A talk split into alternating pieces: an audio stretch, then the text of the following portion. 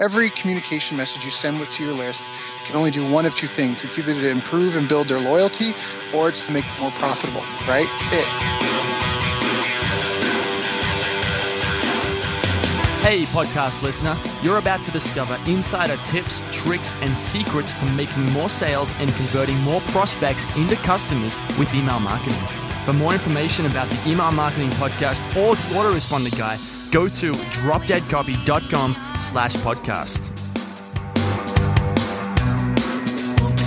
Okay, it's John McIntyre here, the Autoresponder Guy, and it's time for episode 83 of the McMethod Marketing Podcast, where you'll discover one simple thing, how to get more customers. Let me just break it down. It is about email marketing, it is about sales funnels, but really the secret to this podcast is getting you more customers, making them spend more money with you so you can work less and spend more time with your family or snowboarding or, hey, whatever you want to do.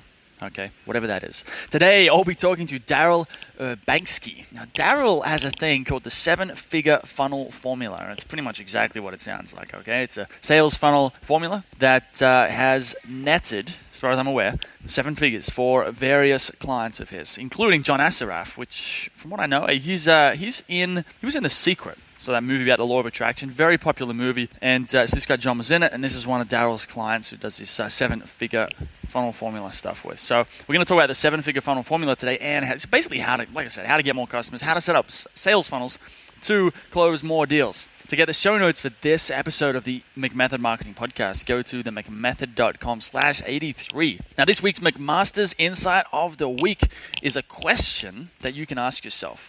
Okay, what's it going to cost me not to do this? Okay, let me say that again. What's it going to cost? Well, I'll rephrase it. What's it going to cost you if you don't do this? Let me give you some examples. What's it going to cost you not to create a great sales funnel? What's it going to cost you not to start split testing today? What's it going to cost you to put off paid traffic and paid advertising for the next year? How much money are you going to miss out on? Are you going to leave sitting on the table in broad daylight by not hiring a paid traffic guy to do your paid traffic so you can get more customers like that? Okay, instead of saying, well, what's it going to cost me to go and do this paid traffic stuff? Or what's it going to cost me to go and do this split testing stuff? Start thinking about what's it going to cost you not to do it. Okay, now this advice was given to me by a very successful man that I had a dinner with a couple weeks back here in Thailand. And a fascinating guy, actually. But this is just one of the questions that he said, look, this is an amazing thing you can ask yourself. Most people think about the cost of doing something. He said, he thinks about the cost of not doing something. This guy is much more successful than any internet marketer that I'm aware of. Okay, so that's this week's McMaster's Insight of the Week. If you want more insights like this on how to get more customers and how to just kick ass at business and life, you should join McMaster's. McMaster's, it's a private community, private forum that I have set up. There is products in there on email marketing, but also just on sales funnels, landing pages, how to get more customers, copywriting, all that sort of stuff, okay? Just business and marketing stuff. And that's available to you. If you want to learn more about McMaster's, go to themcmethod.com/McMaster's. You can learn all about it there, and I'll see you inside the forum. Now, one last thing before we get into this 7-figure funnel formula is a nice little review from a gentleman named Hugo S. Moreno. I hope I said that right. Here it is. 5 stars, ... with email marketing. Hugo says, I love the podcast. The information is jam-packed with knowledge you get only if you actually hired some of these guys. Keep up the good work. P.S. Cool radio voice. P.P.S. You owe me a beer. So... Thanks for the review, man. And I'll totally buy you a beer. But, remind me when we bump into each other one day at a bar or a conference or something like that, or come hang out in Thailand, I will buy you several beers if you like. And you're absolutely right. With these podcasts, one of the great things about doing a podcast, if you're listening and you're wondering about this, it's a great way to get free advice. Because when I email some of these guys, it could be John Carlton or Perry Marshall, if I said, hey, can we just jump on the phone for half an hour and talk about my business? They'd be like, well, yeah, here's a consulting link. Give me $10,000. But if I say, hey, I've got a podcast, gets a whole bunch of listeners, and, would you like to come on the show and we can talk about marketing? And it's like, well, that sounds pretty good, John. That sounds like a good idea. So we get on and we talk about it, and really I just find the questions based on my own business because the challenges that I'm going through are what most of other people are going through. So it's a win-win, okay? So if you want to get some free advice, you can listen to podcasts like this, or another way to do it is to go start a podcast. That's what's great about podcasting. Anyway, that's it for now. That's it for the reviews. Let's get into this interview with Daryl Urbanski and learn about the 7-figure funnel formula. It's John McIntyre here, the autorespondent guy. I'm here with Daryl Urbanski. He is the best business coach in Canada, I believe. Bestbusinesscoach.ca is his website. He helps people automates and scales a business to achieve multiple seven-figure sales and grows their presence, grows their audience, all that sort of stuff. He has a product called Seven Figure Funnel Formula, which we're actually going to dive into today and talk about some of the funnels that he's been building, the results they're getting, and the process that he follows to get these results. So you can walk away today with a bit of an action plan on how to build your sales funnel. So we'll get into that in just a minute. Daryl, how are you going today?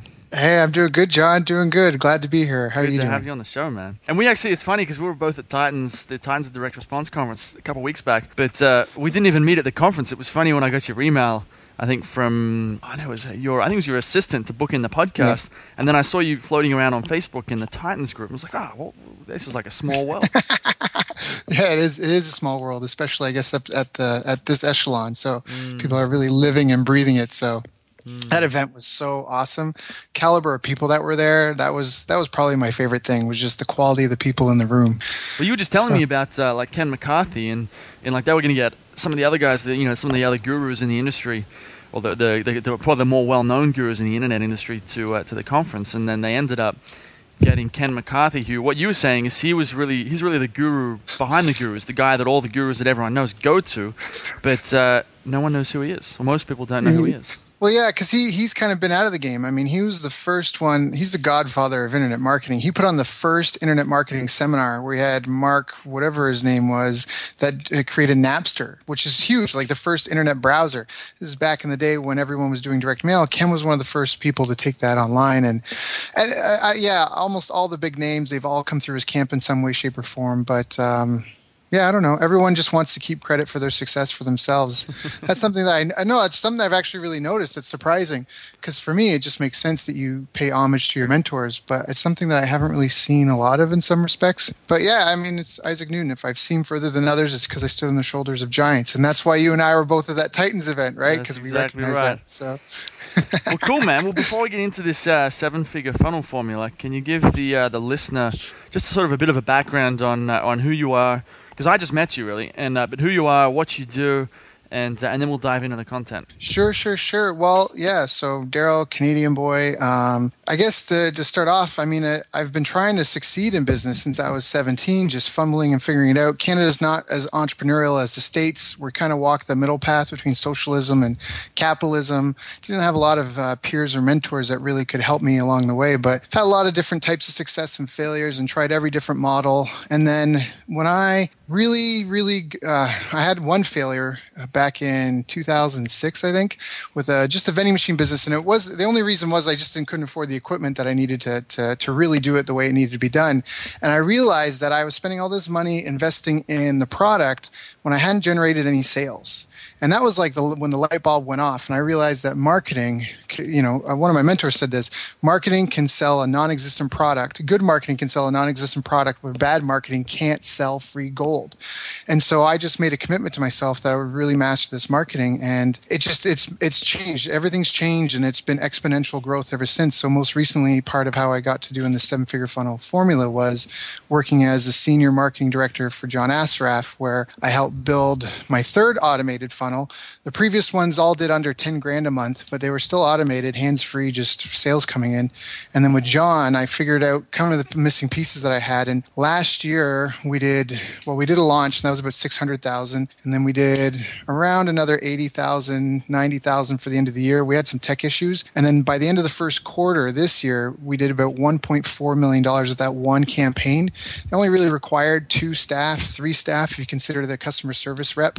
And then now, since I've left the company, they've done well over 3.5, and I'm working with a handful of other clients, and we're just duplicating the process. And so there's more people that want to work with me than I can handle, and so that's why I have this course to just help people and get a product. So now, I've got my own income source that's not from me delivering services, and then at the same time, I actually have plans on the back end of that to take people who've been through the course and do a certification program, and then that's just kind of where the vision is for that. So yeah, nice, man. You got a lot of stuff going on. Yeah. Well, it's just about the journey. Just having I mean, you're talking about that. One of your big takeaways was just people that have a mission and motivation and reason to get up. And I set a goal that I want to help create 200 new multimillionaire business owners who solve world problems with entrepreneurship. And that's a real goal. That's a 3 to 5 year goal that I have. So that means I need to get my course into the hands of at least 1,000 people. Because I mean, and not just into their hands, but I need to make sure that they go through it, that they really learn it, that they master it, and it just if we're talking about real percentages, if people that implement probably need to get something more like 5 to 10,000 people through the course just to get the percentage of people that will, go through it and implement it and get the full results, the full benefits. You hope everyone will that goes through your course, right? But some people, they don't, they're not, the money might not be the goal. It might be lifestyle, it might be freedom. So they might not want to use it to become a millionaire. They might just want to use it to, be like some people I know that just, want to make some money and go live their life in Thailand. That's the funny thing about Thailand, man, is you've got, on the one hand, you've got guys who are out here hustling hard and they're really trying, they're here to build a business, to lower the cost and build a really big business, and then they can go and, across the world, dominate. And then you've got other guys out here who want to make $2,000 a month or even $1,000 a month and go live on the beach for the next 5 years. So exactly, it's an interesting split. And they're both right. They're really both right. Because, at the end of the day, all the pieces go back in the box, right? Yeah. You can't take it with you. Yeah, that's it. So it doesn't matter. You do whatever you want here, but at the end of the day, it's just about doing stuff that fulfills you. And that's why I want to help entrepreneurs who want to change the world or solve world problems, because marketing can be used for good and for evil. And I just don't have it in my heart. Even if I lacked an ethical bone in my body, it just would make sense. That's my tagline: your success is my success. Because even if I lacked an ethical bone in my body, it just makes financial sense that if you help more people and they actually get benefits and results, that it will pay you forward. They'll refer people to you, that they'll come back by again. That's one of the funny things about it is you could be a completely unethical person, but in business you'd be like a one hit wonder. You'd work once, and as soon as everyone knows what you like, they're gone. So you could take ethics just out of it completely, and you still have to play by the rules. You still have to play as though you are an ethical person. This sounds a little bit sinister now, but you still have to, like you said, it's just good business sense to do it. Regardless of whether you agree or believe or you're the most ethical or moral person in the world, it just makes good business sense. Yeah, and it's really kind of disheartening when you see good marketers that sell empty boxes or do, they just try to suck money out of people and places and then kind of disappear. It's just a... It's different type of person, I guess. Well, cool, man. Well, let's talk about this 7-figure funnel formula. What's getting you all these results? Let's start with a big picture overview of what is it and how does it work and what's the sort of thinking behind it, and then we can dive into some of the concepts or the nitty gritty stuff. Sure.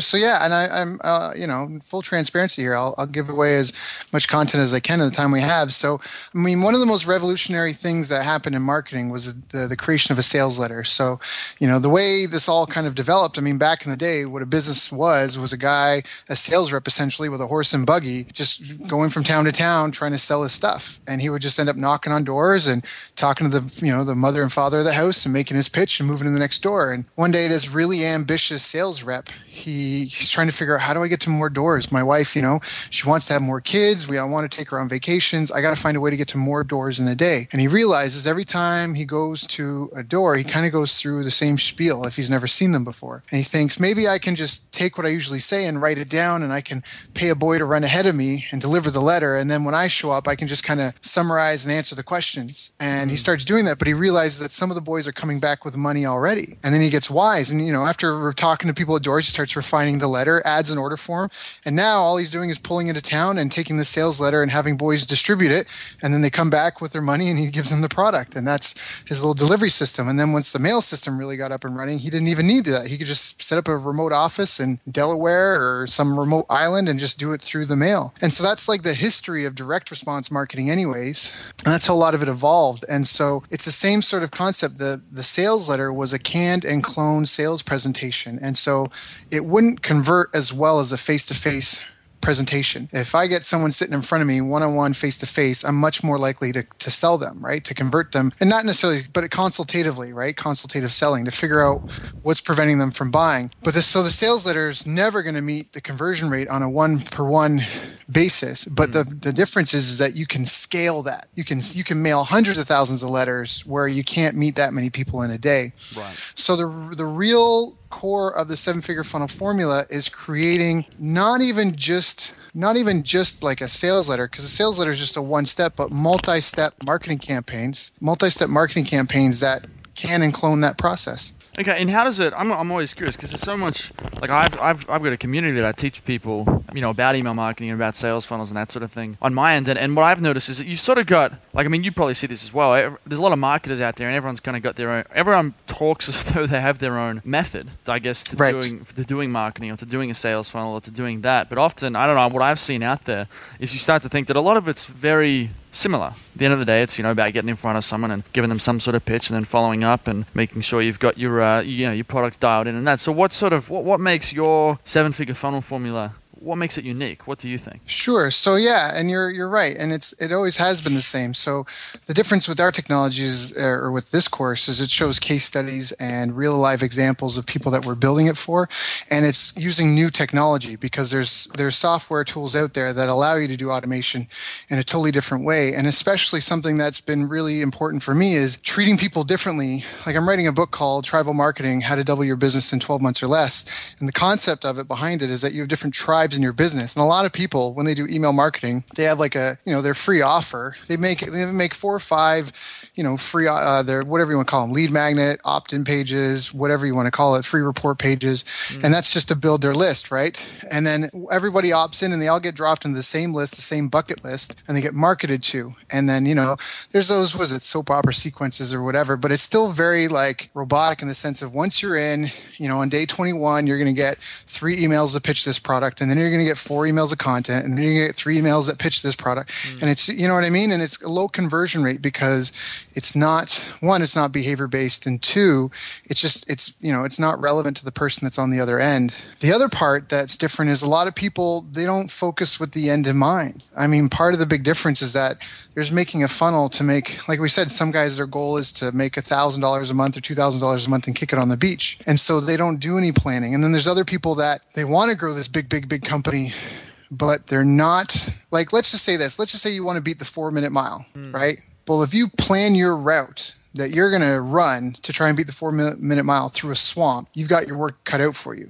And a lot of people do that with their businesses and with their marketing. And so that's kind of the stuff that we try to alleviate. Issues with trying to scale, issues with even just, you know, great, you've got something that people want, you got a hot market, you got people that want to buy it, but there's only 10 people in the market, right? Like, it's going to have one hell of a back end to make your $1 million, right? So just things like that. And it's just talking about just businesses that are scalable, ways to manage that, resources, vendors, tools, technologies, tips, and then also the community that is a part of it, which I think is really important, because even part of what we saw at the Titans was the value of the quality of people and being with a group of like-minded individuals. So there's just different people. There's affiliate marketers. There's all sorts of different things. And so some people will teach you a tactic on how to do affiliate marketing, how to do X, Y, Z. But I mean, the goal is still the same. Like for example, I was telling you, I have a lot of people coming to me for work, and I'm almost too busy at this point. But one of my biggest qualifying questions is I just start trying to look at how much potential money is there in this project? And that's even something Warren Buffett had said was one of his keys to success, was the ability to say no. Because especially when he started getting a name, everybody's coming to him. And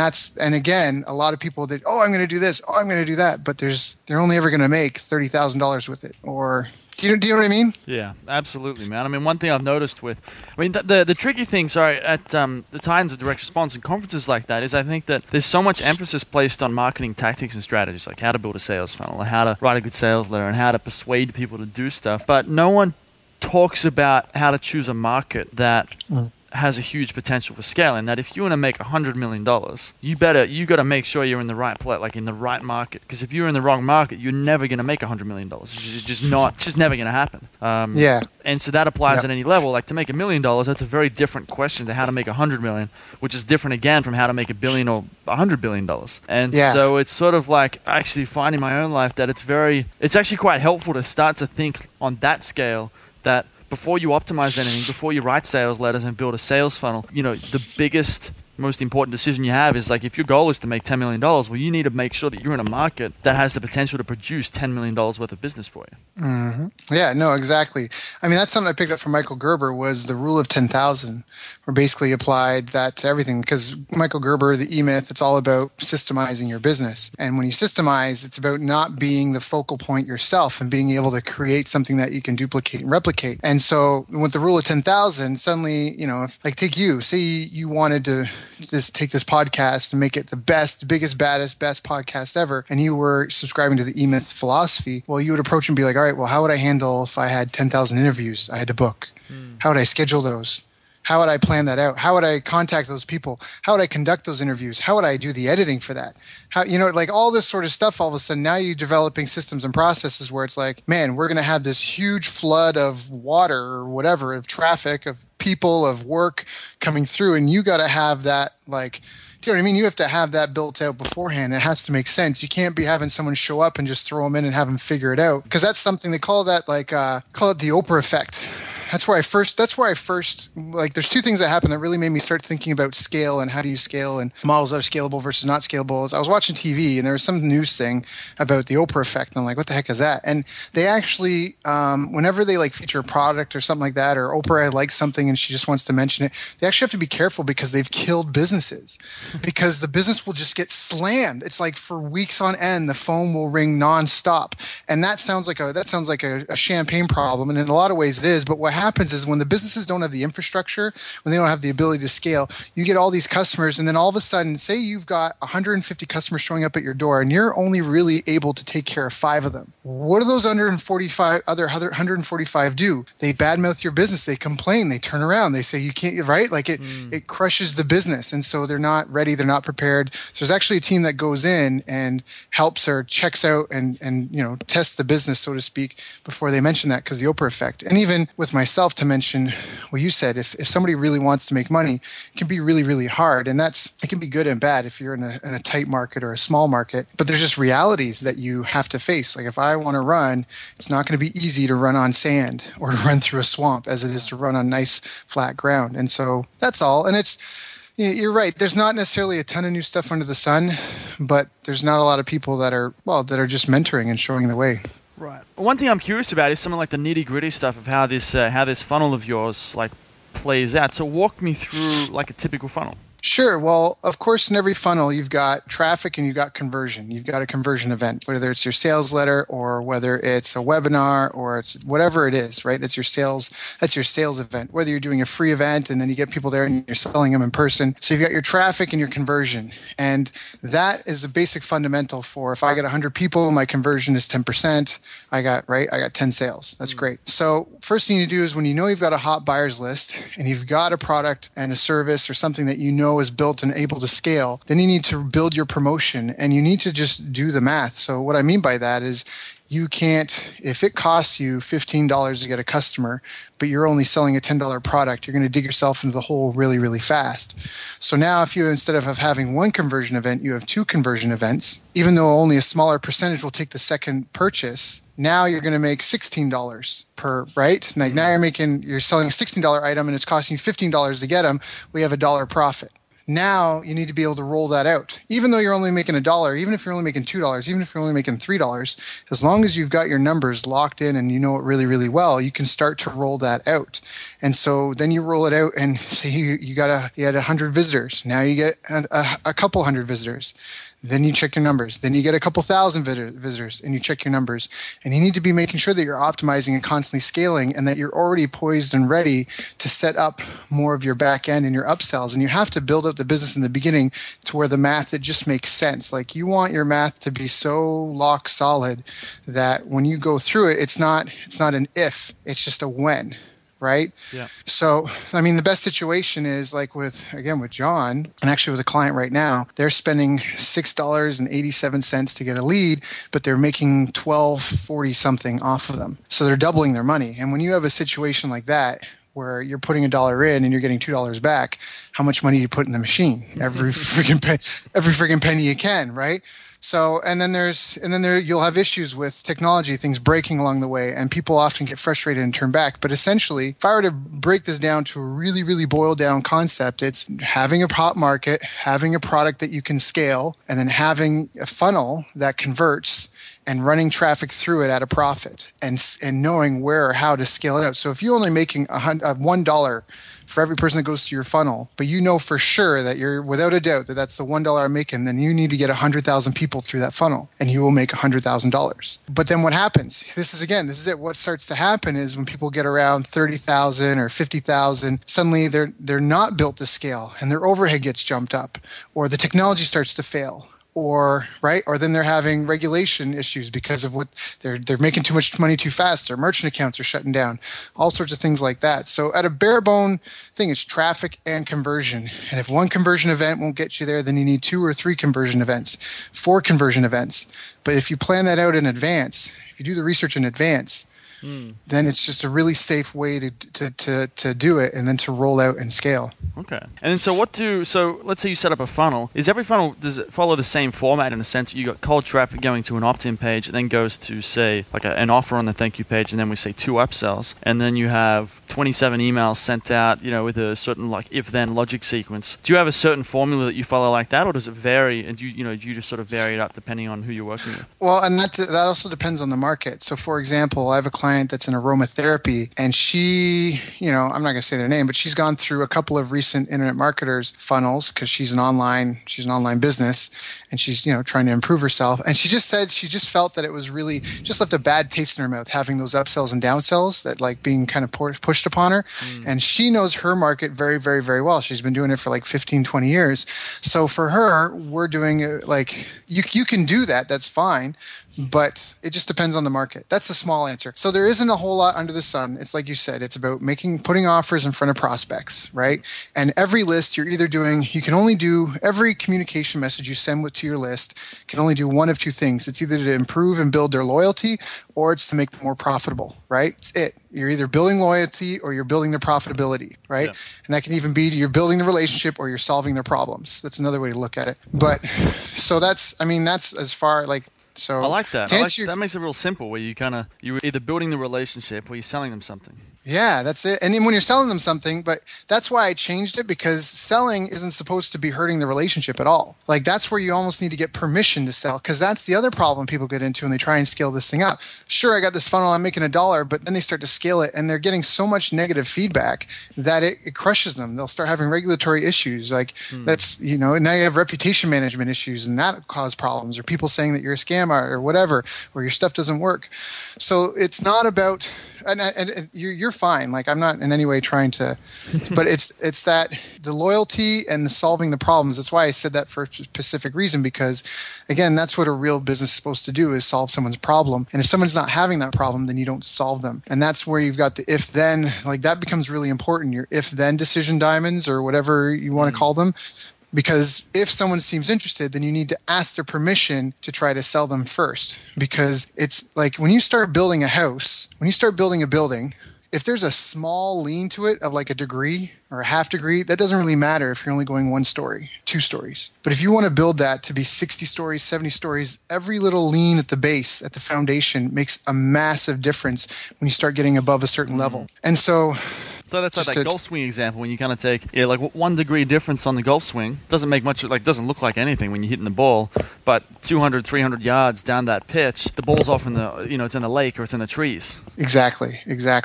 So I mean, a funnel is a funnel, and you can have 7 upsells and downsells on the front end, and you can have 5 different webinars or 5 whatever sales letters and whatever you want on the back end, and that's fine. But it has to make logical sense. It has to fit. It has to be like so. Say, for example, I sell pools. All right. So I just sold you a saltwater pool because you're some natural loving person and you don't want chemicals in your pool. Excellent.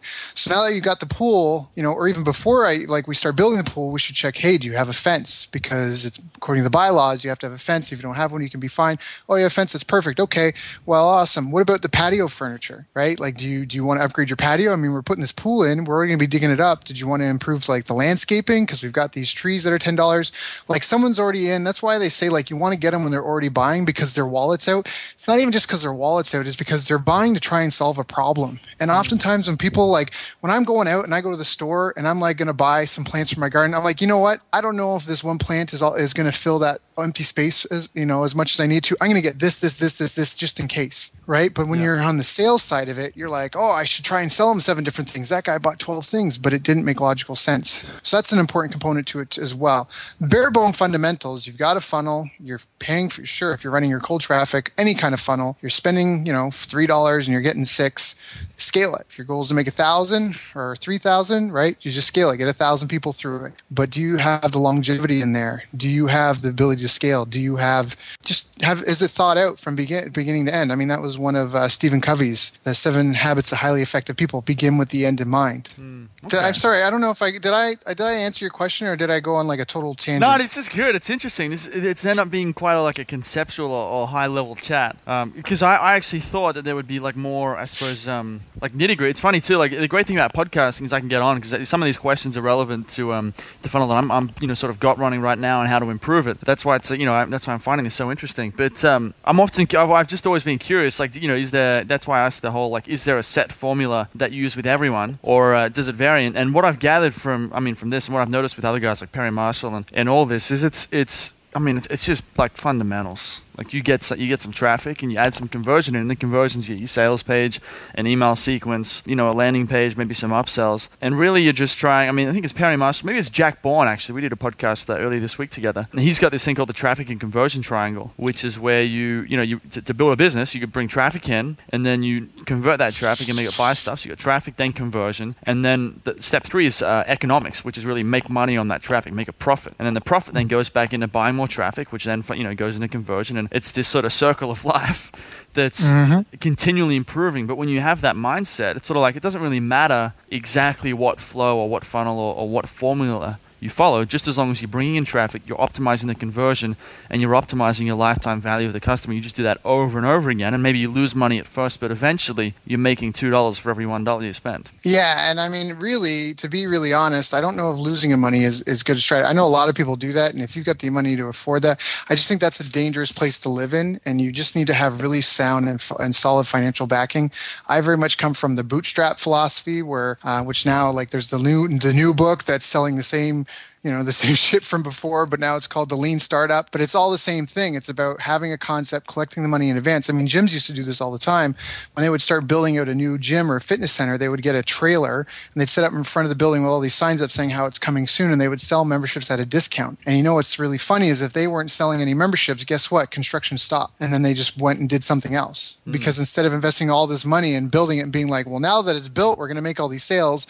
No, there's still enough people that will buy early on. So I would just caution you about that. But it's just like cooking. If you were to take cooking, when you're starting out, you need recipes to follow, and you need to learn how to use a crock pot, how to not burn everything. You have to learn a lot of these tools and techniques, and that's where a lot of people are selling. Like you're saying, people are selling a lot of courses on tactical stuff. They're trying to teach you how to be in the kitchen without blowing yourself up. And then you start with some recipes, and that's where you get people that are selling really core this step, that step, right? Yeah. But then once you've been cooking long enough and you've got enough experience, well versed, you can make your own recipes and make it happen. And it's Dan Kennedy said this a long time ago, the principles never change, the strategies sometimes change, and the tactics frequently change. And if you're playing at the tactical level, Facebook advertising changes every morning. When you log into your dash, you're like, what's new today? Where'd they move that button? Yep. And so when you're at the tactical level, it's a grind to keep up. And you're also more risk to be automated, to be made redundant, to be replaced by technology or services or some sort of innovation. Yeah. So yeah, we just said that before. At the Titans event, we really learned that it's about solid implementation of the fundamentals and having access to people who can help you, who've already been where you want to go, because they can give you the answers you need when you need them. And that comes from a theory I have about learning. Sorry if I'm rambling on and on. Go on, man. This is good. But that comes from a theory I have about learning. So, I never went to university. I was accepted to the Queen's School of Commerce, but I never went. I went to Japan instead. And I feel part of what's helped me be so effective in my learning is that, one, there was a drive of, hey, if I didn't go to school, I better keep up with them. So it actually made me very, very studious. But the other flip side is that everything I'm learning, I'm applying it as I'm going. So when you're lost and you're trying to get somewhere and you're like, hey, how do I get to X? And someone goes, oh, you just go straight down the road, you take the third right, and it's the first building on your left. Do you need to rehearse that 7 times? Do you need to get cue cards out? Do you need to try to like bang it into your head? No, it's like an empty puzzle piece that just clicks in and then you just go and you do it. And, you know, maybe you need to like, you know, you need to write it down just because if you get distracted, you might lose it in your short-term memory. But generally speaking, you don't really need to go through the rigor that you have to do for school. And a lot of people always say, oh, now that I passed that test, I can forget everything I just spent all this time studying. And to me, that's just a massive waste of time. And I hate stuff like that. So I'm very much about like learning as I'm going, but then making sure I'm connected to people who have been where I want to be. That way, if I'm too focused on the next step or the next 3 steps and I don't see the cliff I'm about to go off of, I've got people that will go, yo, you might want to go in that direction instead. Yeah, absolutely, man. Well, cool. Well, this has been fantastic, man. We're right on time, though. So before we go, can you give the, where should someone go if they want to learn more about the 7-figure funnel formula? Sure. Yeah, we've got a webinar on it, and they can go to bestbusinesscoach.ca. There'll always be a link to it there. And, of course, you can find me on Facebook or any of the social media sites. Look me up, reach me. I'm just another person, so just like you. But, yeah, bestbusinesscoach.ca and LinkedIn, Twitter, Facebook, all that stuff. Cool. All of those links in the show notes at McMethod.com. Daryl, thanks for coming on the show, man. Yeah, thanks for having me. Hey everybody, thanks for listening. If you want to discover more insider tips, tricks, and secrets about driving sales with email marketing, sign up for daily email tips from the autoresponder guy.